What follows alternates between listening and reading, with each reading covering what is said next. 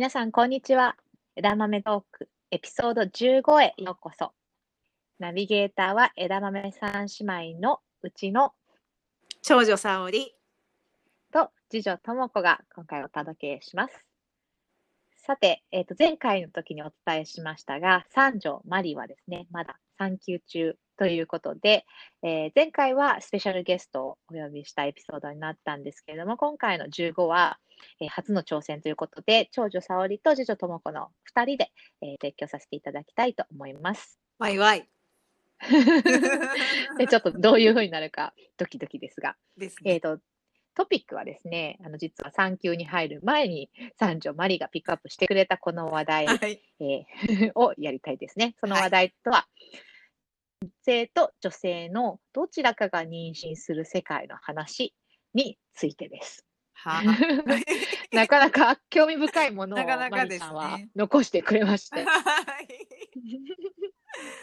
ね、本人不在の状態でこう二人が本人が書いた原稿をもとに番組を作るというまた今日は不思議な。そうですね。はいいや、もともととても丁寧にいろんなものを調べてくれるので、はいむしろこの残してくれた、えー提案書を見ながら新しく学ぶ部分が多くてですね、ね今回それを少し共有させていただければとはい思います。はい。まずは、えそうですね、一つ目ですけれども、えっ、と、漫画、とある漫画が、えツイッター Twitter などで話題になったんですけれども、それについてをちょっと紹介しますね。これは、あの、元助産師の、助産師ですね、助産師のつこさんという、はい KICO というペンネームの方の漫画がまあ話題になったらしいんですけれども、えーこの方は子育てや、あとは性に関する漫画をブログで、えー、と公開している、まあ、元助産師さん。で、えっ、と、私は実はこのツイッターで話題になった時っていうのは実は知らなくて、このマリちゃんの話題提供で、あの、初めてこう、追っているっていう感じなんですけども、えっ、と、この話題になった漫画の一つ、妊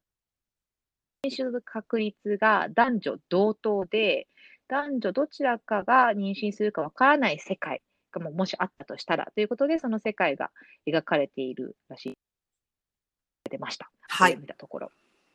で、例えば具体的にシーンを一つ挙げると、まあ、主人公にいる男性が、まあ、会社の後輩と飲み会の後に、ちょっとした遊びのつもりでセックスをしたら、まあ、避妊を怠って妊娠してしまいますと。はい。で、その男性が病院で出産と中絶という2つの選択肢を出され、どうしようと心が揺れ動いているところ、はい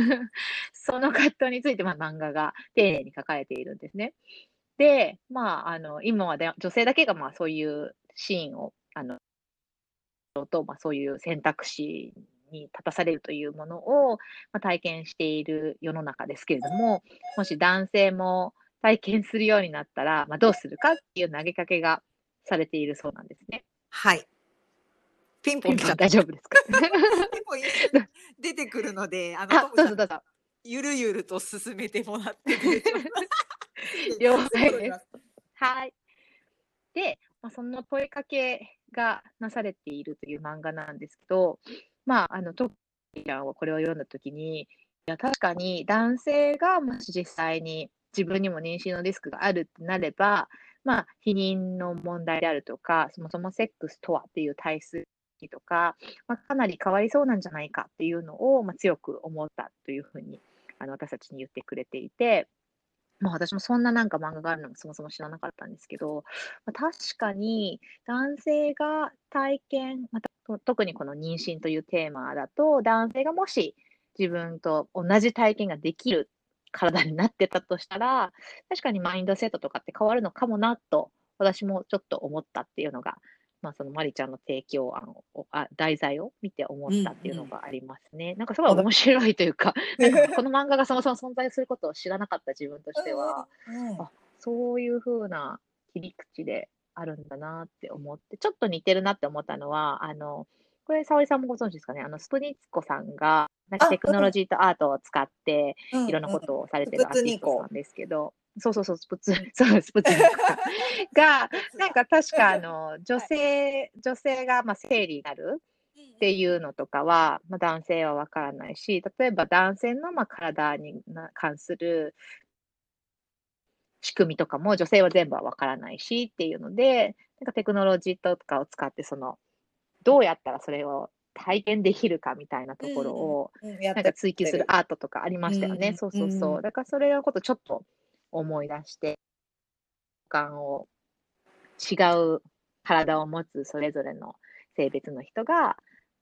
共感または想像できるようにっていう、な課題にね、あの問題意識を持ってるのと、ちょっぴりなんか漫画というツールだけれども似てるのかなうんうん。とか思ったりしました。ね。彼女だったかな？別のアーティストだったかな？なんか女性の体から別の生き物が出てくるっていう、なんかメタファうんーの、あのアートを作っうんうんてる確かアーティストもいるんだよね。なんか別の生き物？そうそうそう。魚、魚だったか、何か、別のものっていう。そうえー、後でちょっと調べて、後でノートのメモに入れましょうんうん。う。もしかしたら馬かもしれないし、何かわかんないけど。そうそう。なんか、その、その、えっと、それもその、なんだろうな、えっと、だいぶ崩れてしまった世界の生態系を取り戻すために、なんかその、ちょうどいい状態に人間が別の生き物を産むことで再調整するみたいな生態系の乱れを、うん。みたいな文脈で、確かそういううんうんスペキュラティブデザインを作ってる。あスペキュラティブそうそうそうそうそう、うんうんうんアーティストが。確かいた気がします。うんなんか、あのうん妄想だったらすいません。妄想だったら反映さ魚、魚が出てくる妄想する沙織さん。いや、多分妄想じゃないですよ。ちょっと後で探してみましょう。ちょっと妄想にしても飛びすぎてるので、多分リアルだとどっかで聞いた話だ探せたらノートに反映されます。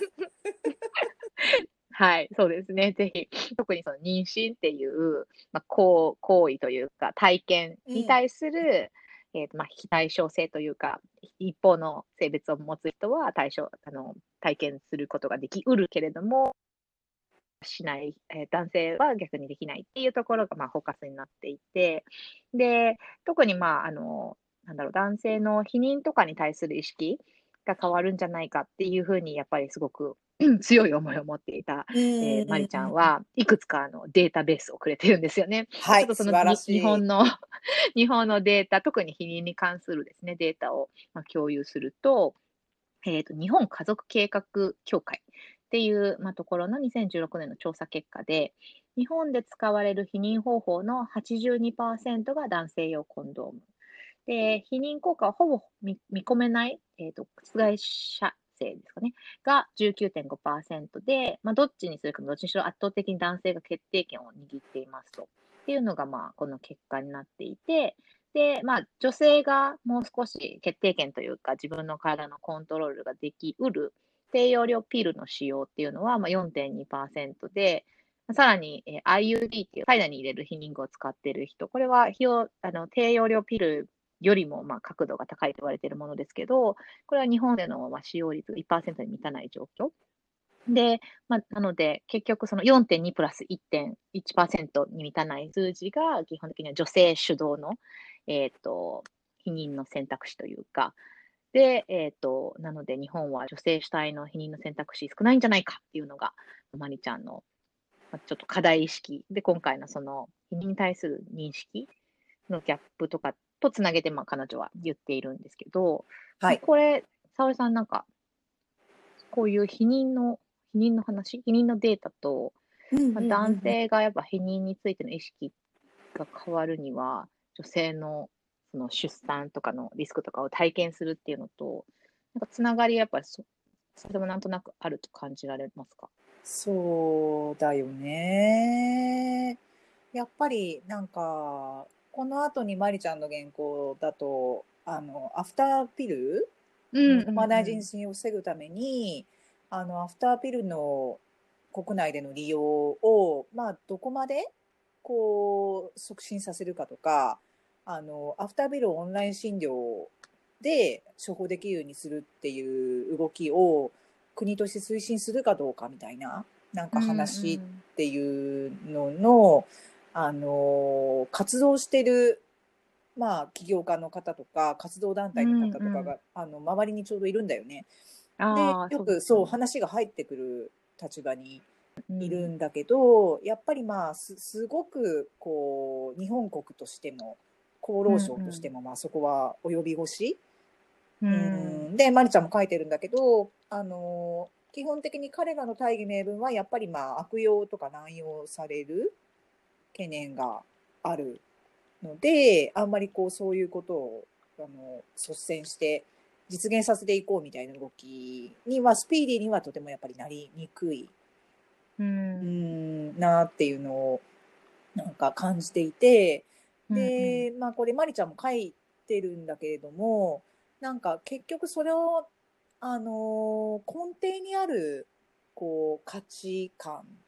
てやっぱりその女性が自分のリプロダクティブヘルスをあのーコントロールするっていうことに対するやっぱりまだこう全体的な違和感とか、うんううんんなんかあまりそういうことを女女性ができる社会を作るということに対してこう少しまあネガティブな印象を持ってる人っていうのが、決してこれは男性だけではないと思うんだけどその、うんそういうことをね女医さんでノーって言ってるドクターも、まあ、少なからずいらっしゃるので。あのうんうんうんいい悪い是非ではなくてあんまりそういうことをこうこう女性が決められる社会っていうのはこうなんかあまり望ましくはないのではないかという反応っていうのがまだ、あの事実として、まあ、かなりあるんだなっていうのを感じる。でそのそういうことを感じることがやっぱり一番多い領域とかテーマってまさに否認だと思うんだよね。うんうんうんうんうんうんそうそうですね。確かに、制度とかって決定するところのグループには男性が、まあ、大半が大男性だったりするじゃないですか。だからやっぱり、女性の中でもおっしゃる通り、そのリプロダクティブヘルスへの、まあ、自分がコントロールを持つか持たないかって価値観いろいろあると思うんですけど、でも持ちたいっていう人が動きをサポートするには、やっぱ男性側にも結構理解をしてくれる人が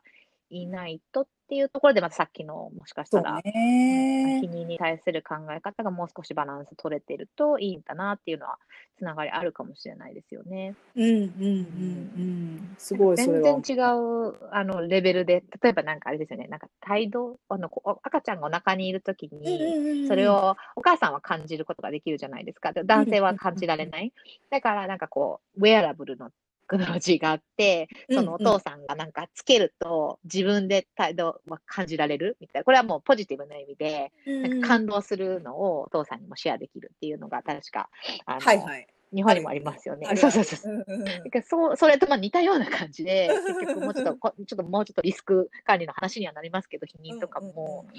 なんか、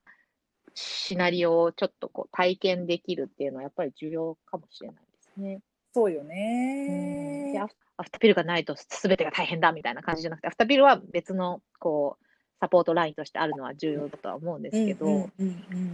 と思ったり、あとあれですよね、確か日本って先進国の中でも結構、あの、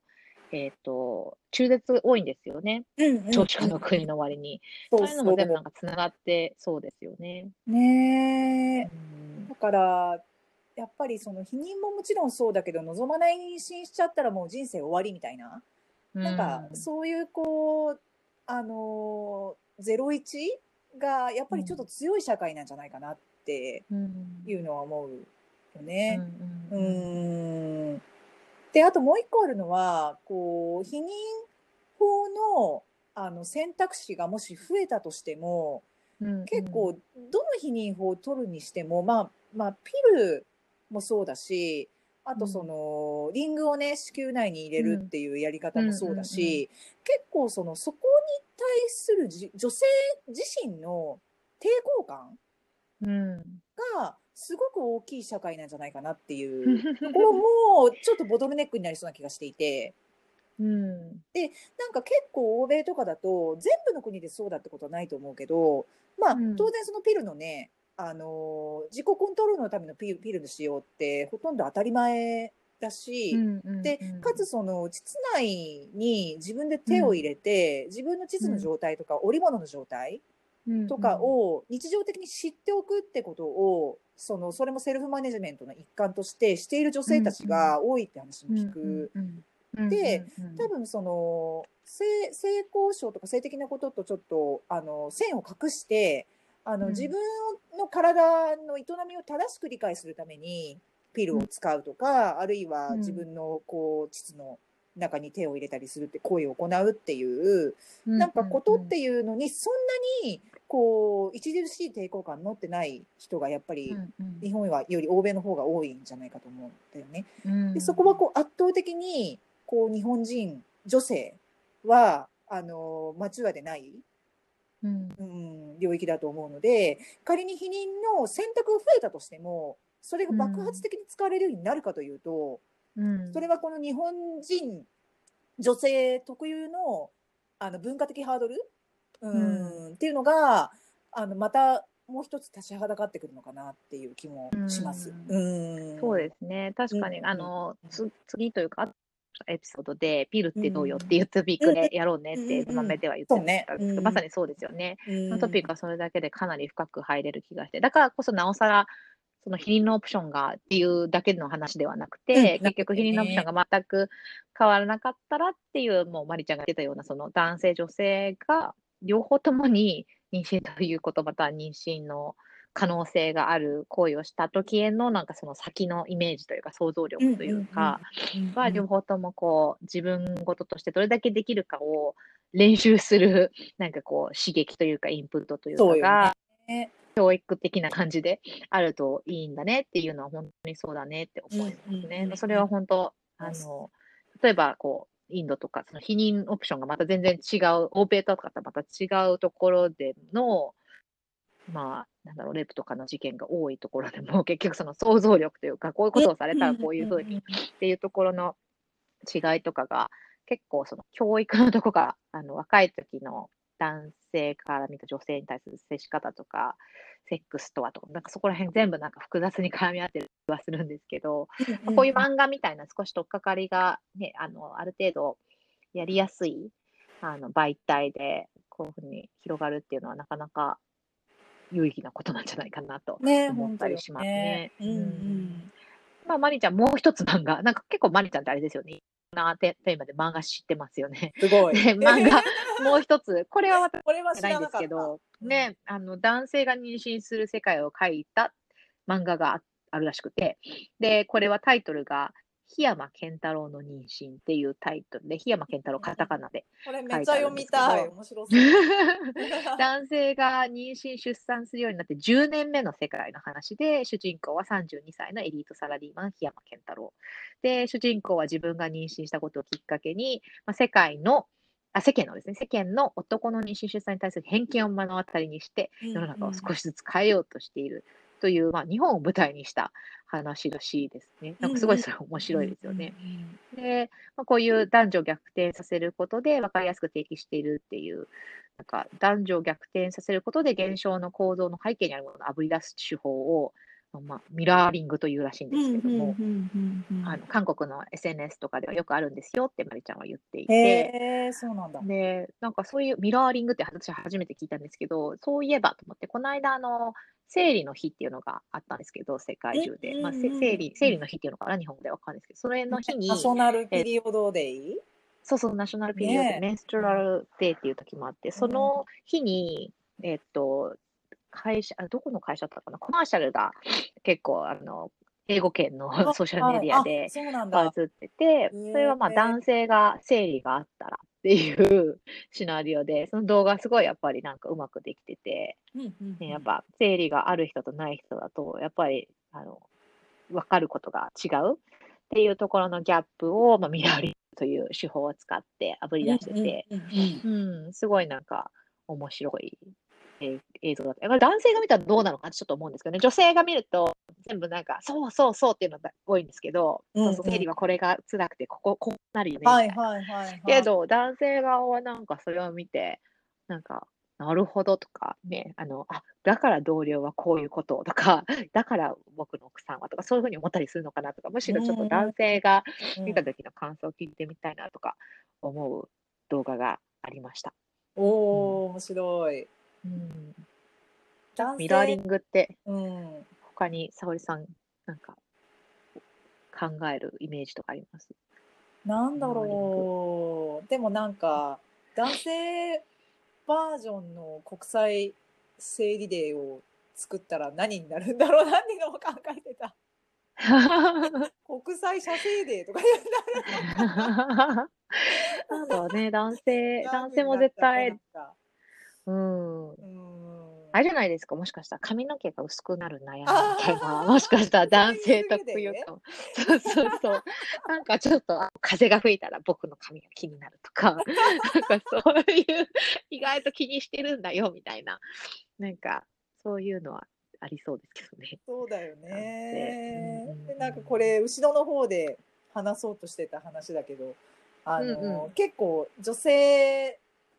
のライフステージで悩みがちなことって男性には見えませんよねっていう文脈で話してるけど、うんうん。まあその生理もしかり、まあ避妊もしかり、妊娠もしかりうん、なんだけど、まあ冷静に考えると、私たち女性もその男性の中だけで起こることって体感ではもちろんわかんないし、いや、本当ですよね。ねそうそう、だかからライフステージとともにさ、悩みがちな性のことをこう立たなくなるとかさ、うんうんうんうんなんかこう精子減っちゃうとか、なんかそういうらことと、か、あと薄毛の問題などについても、まあ当然女性だって心の底から理解できてるわけじゃないんだよねって。ですよね。いやいやいやお互いに分かり合う。なんか分かり合えないことを分かり合う。これもちょっと後の方で話そうと思ってた話だけど。うんっていうそう、ことっていうのを可視化の力とか、うん。なんかそういう漫画みたいなメタファーの力で広げていくっていうのはとっても大事な活動だよなっていうのは改めて 思ったミラーリング。うん。うんうんうん。ですね。えっと、このテーマ、あの、ミラーリングとか妊娠の話、生理の話で言うと、えっと、ともちゃんとも共通の友人である、パク・キホさんっていう男性の映画監督がいて、で、その彼が今、日本で制作している生理をテーマとしたドキュメンタリーに縁があって出演をしたんですね。沙織さんが出演したんですね。全然そこは知らなかった。なんか出演して、あの、出演って言ってもなんか、すごいたくさんの人を取材して、うんうん。されて、彼が。で、うんまあ最終的になんか、あわかんない。私が言ったことがキャッチーだったのかもしれないんだけど、なんかまあ、たまたまセレクションに残ったっていう。へえ。そうそうそう。で、出演させてもらい、で、まあその出演者の一人という立場と、あとまあ、こういう女性支援の仕事を事業でやってるっていう、そのダブルバインドで、その両方の役割として、あの、この間完成披露のプレス向けの試写会で、うんあの、産婦人科の方と、あと、セックスワーカーの方とうん一緒に3人で登壇をしたんですね。うーん。で、あの、ちょうどそこでも、まさに今日、今回の、今日のお題と同じようなことがディスカッションされていて、まあ、とにかくもう生理とか物理的肉体的にどうしても変わらないけど、一定の痛みとか苦しみを伴うっていうなんかテーマでは最たるものじゃない？うん、で、それを本当に他方のこう経験し得ない方の性はどうすればまあ理解するとか歩み寄ることができるのかなっていうのが、あの、すごいディープにその場でもずっとディスカッションされていて、うん。で、こう、あの、キホさんが面白かったのが、まあ、ずっとね、ずっと言い続けてるんだよね。どうしたら僕わかるんですか？っていうのをずっと言ってくれていて。彼すごくなんか真面目っていうかストレートじゃない？うんうんうん。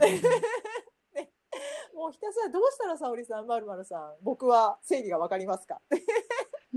いうふうに壇上でずっと問いかけ続けていて、で、面白いのが彼実際に、あのー生理用ナプキンを1週間つけて、うん。で、だからそこにこうトマトケチャップとかね、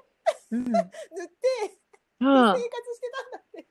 へえ。そう。すごいコミッすトメント。ごくない？コミットメントすごいと思って、ちょっと思わず惚れそうになってそれでも分からなかったんですね、もちろん。なんか全然違いますよね。こう気持ちが悪いとか群れるとか多分そういうことは分かってくれた、うん。うん。じゃないかと。思うんだけれども。でもそれうん。ほどのことをしてくれただけれども、うん。まあ当然ながらそれほどのことをしてもなおやっぱりまあ完全に分かることはできないんだよね、多分ね。え何よりその体内のねその妊娠しようとする営みのプロセスの中に生理って置かれてるものなので、うんそのプロセス全体を1ミリもやっぱり男性は残念ながらね射精するという行為でしか関わ、うん部分的にしか関わることができない。ので、うんそのホールシステムの中で動いている女性の体っていう、その体の一端を、やっぱシステムの中で理解するってことはざ男性は残念ながらできない。うんだよね。なんで、まあちょうどそこでも、こう、そういうディスカッション行われたんだけど、まあいろいろと議論していきながらも、私のまあ暫定というか最終的な答えとしては、やっぱりまあさっきもちょっと話したんだけど、絶望的にこう、どうしても絶望的に分かり合えないことがあるということをうんお互いが分かり合う。分かり合えないことを分かり合う。うんうん、分かり合えないという事実を分かり合うっていうことかな。っうんうんていうことなんじゃないかなっていうのをうん男女で話したんですよね。うんで、まあ、ジョハリの窓じゃないけれども、分かり合えないという事実の存在を承認する。ううん。ん、分かり合えないという事実を分かり合う。うん。うん。っていうこと、それ以上でも以下でもないのかなっていうのは、個人的にこう思い至ってるところで今、仮の結論としては。うん、いやーなんか今の話を聞いてちょっと思い出したのは、うん。あのうん日本語にもなったのかな最近、うん。ミシェル・オバマのあの自伝があったじゃないですか、はいはいはい。ミシェル・オバマ。で、ミシェル・オバマの自伝、すごいいい本なんですけど、なんかそこの一部に、まあ、オババラク・オバマさんと、まあ、ミシェルが、えーと不妊治療をしてた時の話が書いてあってはい、で、やっぱり、ね、あの、それを辛い、いろいろこう注射とかして辛いのはうんうんうん。奥さんの方で、うん。で、そっちはいかにもうね、バラク・オバマさんとかってめすごいたくさん本とか読んで、あの一生懸命プロセスを理解しようとして、あの奥さんに寄り添ってってってやってくれてたけど、やっぱり彼女からすると、最終的には分からないでしょ、この辛さっていう、なんかやっぱすごいこう、うんうん。辛いのにっていう、ちょっとイライラ、ね、あなたはその後すぐ仕事に戻れるしとかいろいろ思ってたみたいで、うん。全然プロセス違うじゃないって。けど、一旦妊娠したら、ああのあなたはこれは分からないのねみたいな、そのお腹の中でこう小さく育っていく時の母としてのその喜びは逆に旦那は分からないよねっていう,、はいはい。いうようななんかくだりがあった時なるほどね。に、はいはい。うんやっぱそうなんだよなと思いましたね。なんか、うんお互いどれだけ分か分かっていたいっていうのがいかにあっても、やっぱり体の、なんだろう、つか作りというか、生まれ育った、なんかこう、としてはやっぱ分かり合えないという事実の存在は、どうしても埋められないからっていうのはありますよね。そうようんね。うんうんで、なんか、あの、もしかしたらともちゃんも知ってる会社かもしれないんだけど、日本でうん結構有名な、あの、シルバーウッドっていう介護事業の会社があって、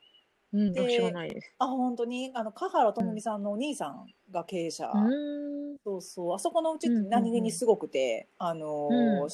本当に家族全員が経営者で、それぞれの会社経営してるみたいな。なんか。こういう結構経営者サラブレッド一家なんだけど、うん。あ、の、その彼の会社が新規事業の一つでう VR ん。を展開していて、うん。で、何してるかっていうと、あの、LGBT とか発達障害とか、あとその介護みたいな様々なこうマイノリティ性を抱えるテーマとか、うんうんうん。生きづらさ、本人が抱える生きづらさが分かち合いにくいテーマ。うん。で、その本人と本人を取り巻く周囲の間でどうしても溝ができてしまうっていううんテーマを、あの VR で実際に見せて体感できるっていうコンテンツうん。を、うんうんうん。あの量産していて、それを企業研修に提供してるたりするん。だよね。でそれが本当にに素晴らしい活動だなって思っていて、うん。なんかそういうその VR の技術とかが例えばもっと進むとこの分かり圧倒的に分かり合えない、うん、っていうこのこの男女の体の営みの違いっていうテーマもそこがまあ本格的にクロスオーバーしていく未来があるのかもしれない。なんかそのどこかの、あのー行政の首長さんがあのお腹に大きい、重いボール入れて妊婦体験するっていう、プロモーションがあったと思うんだけどなんかそのそのそれを否定するわけではなくてでもまあ表面的に重さを体感するとかいうレベル感の話じゃなくて。もっとこう、リアルにこう体感として落とし込めるような共通体験を作れるような技術が、こう VR もしくはもっとその最先端のテクノロジーを使ってできるようになる社会が来るのかもしれないよね。うん、いや、なんかこれは面白いですよね。うんうんうんうんそうそうそ教育学部の大学院行ってた時う。に、うんそういうテクノロジーを使って学びをね、どうあのさらに効果的に届けるかみたいなうんあの学科だったんですけど、VR で、えーと、誰かのプロジェクトの事例が紹介されたんですけど、VR でいじめられている人の気持ち。を、あの追体験するための、えっ、と、なんだろうな、アプリというか、いアプリだったかな、はいはいなんかソフトウェアで、学校の教育の中で入れる。そうする。と、どういうふうに追い込まれるかとか、はいはいはい。あのどういう時に、この、いじめる人じゃなくて横に立ってる人たち、 bystander、bystander たち、あなたがそうだったとしたら何をするべきかとか、そういうのを考えるきっかけを、まあそのうん。いじめられてる側を再現することで、っていうののコンテンツがあったのが印象的だったのと、あと結構最近、まあ、自分がいる NPO の業界とかでもそうなんですけど、その大きなチャリえー、と V- VR を使って、はいはい要はあのルワンダとかのスラムに行ったことがない寄付者はいにはい。その現場で起きていること、なぜ寄付が必要なのかを、またはあなたの寄付によってこの人たちは今こうなったを、はいまあはい VR を使って、その会場にガッと画面を使って。もう本当にその村に今いるような臨場感を出して、その物理的、または、なんだろうな、まあ、精神的にとか、いろいろなこう差があるわけじゃないですか、そっちの、そっちの国を届けてる先とお金が生まれる、あの元々の場所の世界のギャップを VR で少し埋めるようなあの場を使うっていうの結構戦略的にやり始めてうんるチャリティーが増えてきて面白い。て、うん。うん、結構に似てる話ですよね。自分事として体感することって多分いろんなところでニーズがあってね。意外とその、まあ、漫画というメディアもあるけれども、うんうんうん。VR というそのテクノロジーみたいな、要はけど、ば漫画も VR もそうですけど、やっぱりなんかこう、五感に働きかけるというか、なんかその、よね。自分の感情が動かされるような、なんか文章でね、あの3ページのこう、ワードなどが渡されても動かないのと一緒で、あのうんうんうん漫画とかドキュメンタリーとか VR とか、なんかそういうのがもう少しなんかいろんなトピックで増えてきてるのかもしれないですね。ね。本当よね。うんうんうんなんか私も日常の講演とか研修でまさにそのストーリーテリングの手法を取り入れていて、あーそうなんかそれも全く同じ意図なんだよね多分うんうんうん自分がまあまさにリアルに経験したことっていうのを、あのーまあ一人称なんだけどそのあなたが目の前でそのプロセスを体験しているかのような話し方で話して追体験してもらう。で追体験してもらった後にグループで例えば対話をしてもらう。みたいなやり方をとっていて、うんうんううん。ん、なんかそうそういうことも含めてその男男性も女性従業員あうん。の健康課題を抱えた女性従業員であるかのような気持ち、あーなるほどそうそうそうそうそう味わってもらうっていうのが、うんうんうん。まあそのストテリだとやっぱアナログだけどでもまあ結構うんうん感じてもいただけることはあるなっていうのは目の前でいつも感じていて、なんでそういうやり方とか手法のバリエーションとうんうんうん。かいろんなツールとか使いながらなんか増えていくようになるとね多分うん。もっとその自分ごとのリアリティっていうのが増してくる未来が到来するのかもしれないなっていう。うんなあ思うね。いいですね。なんか、うんいろいろこうやって、なんかリストアップしてみると、結構いろんなところで、多分15年前、20年前はうん。存在しなかったことが世の中に出てるね感じはしますよね。ですまだまだ多分すごい小さなムーブメントだとは思うんですけど、みんな、ね、起きてる時間は平等で、全部を体験することは無理だけれども、うん自分事として体感する会みたいのはいろんな形で生活に入れられるかもしれないですね。ね、本当にうんね。うんうん、なるほど。なんか、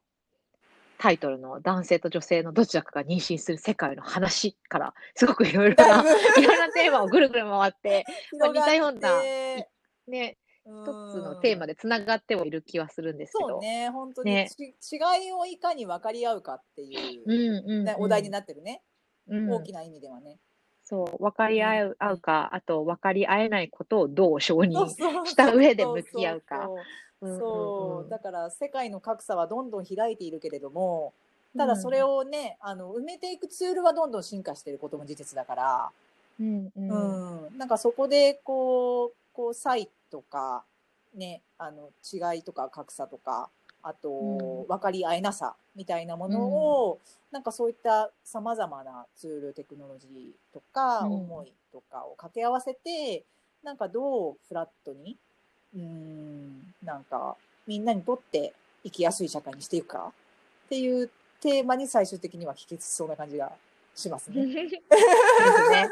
ぜひ、この公開したバージョンをマリちゃんに聞いてもらって、うん私が話したかったのはこんじゃなかったってならないように、少しでも聞いている皆様に有意義な話だったらよかったなと、二人で今思ってます。はい、さて、まあそんな感じで今回初の二人録音でしたが、いかがでしたでしょうか？枝でしょうトか？ーク。あの、三姉妹は引き続き三姉妹なんですが、とりあえず、あの、次回、また二人、またはゲストスピーカーを含めてっていう感じで、あと数回の録音はしますよね、きっとね。しますねマリ。ちゃんが戻ってくるのを引き続き楽しみにしていますが、えー引き続き、えー今回お題についてのフィードバックや、または次回こういうのも話してほしいなというのを、ぜひぜひあのフィードバックいただければと思います。今回の録音内容や、まあ、話題に出てきたサイトのリンク、魚を生んでるかもしれないという そのエピソードなども、あの後で私たちのウェブサイト、また、えーノートの、えー、とトークノートですね、メモのところにも入れていこうと思いますので、もしウェブサイト乗らなかったらすいません。デマかもしれない。ですね。えっ、と、ウェブサイトは http コロンのバックスラッシュバックスラッシュ枝豆トーク .com で、そこから、えーノートへの、えーメモにも飛ぶことができますので、えーぜひご覧いただければと思います。えー引き続き、えー枝豆トークの我々を応援よろしくお願いします。ますそれではまた次回お会いしましょう。さようなら。さようなら。